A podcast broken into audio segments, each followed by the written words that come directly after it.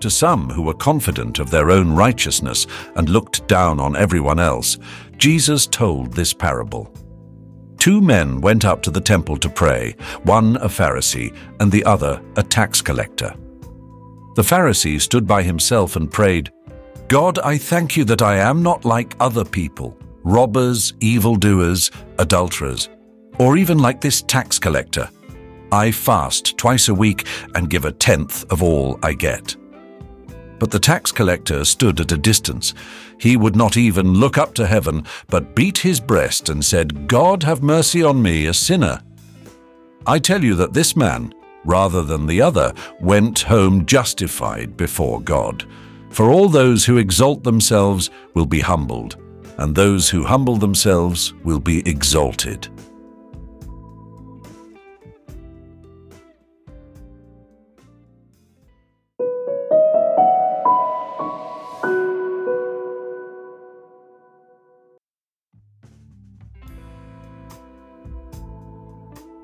Certainly, in every community, you can find two types of athletes. The first is like the Pharisee, who, like an influencer, stands proudly, displaying his religious piety. Thank you, God, that I am not like other people, he says, with such confidence as if he already had all the medals in his hands. Somewhere behind him stands someone like the tax collector, humble and unassuming beating his chest, whose prayer sounds more like a whisper God, be merciful to me, a sinner. In this biblical scene, as if taken from everyday life, we see two contrasting approaches to prayer and relationship with God. The Pharisee, basking in self admiration, is somewhat reminiscent of those who boast about their successes on the internet, on trips, or in the church every day. He forgets that the true value of a person is not measured by the number of likes or praises. His prayer, full of pride, loses its depth, becoming nothing more than a well directed spectacle. Next to him, we see the tax collector, whose appearance may not attract the flashes of photographers, but his heart is full of true humility and repentance.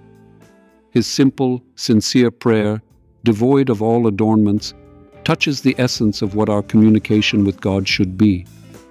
The tax collector simply is available and open to God and people. It's not our rituals and hymns that are important to God, but the sincerity and humility of our hearts. Jesus, commenting on these two prayers, makes us understand that it is not the man who exalts himself, but the one who humbles himself, who will be exalted. In a world that often promotes a culture of self promotion and egocentrism, such a message is like a balm to the soul.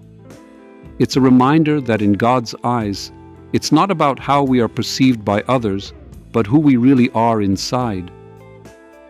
As Augustine of Hippo said, don't go to the market, go inside yourself. Inside the human being lies the truth. I encourage you to reflect on your approach to prayer and to reconsider your relationship with God. Are we trying to impress God and people? Are we seeking a true, deep relationship with Him? Let our hearts and prayers be full of humility and authenticity, remembering that it is in simplicity and modesty that we can find true strength and closeness with our Creator. Let's conclude our meeting with a prayer asking God for a heart full of humility and sincerity, so that our relationship with Him can be as authentic and deep as possible. Lord God, before you, I acknowledge my weakness and guilt. I humbly ask you for wisdom and strength, so that I may live each day worthily, giving the best testimony of love with which you redeemed my sins. Amen.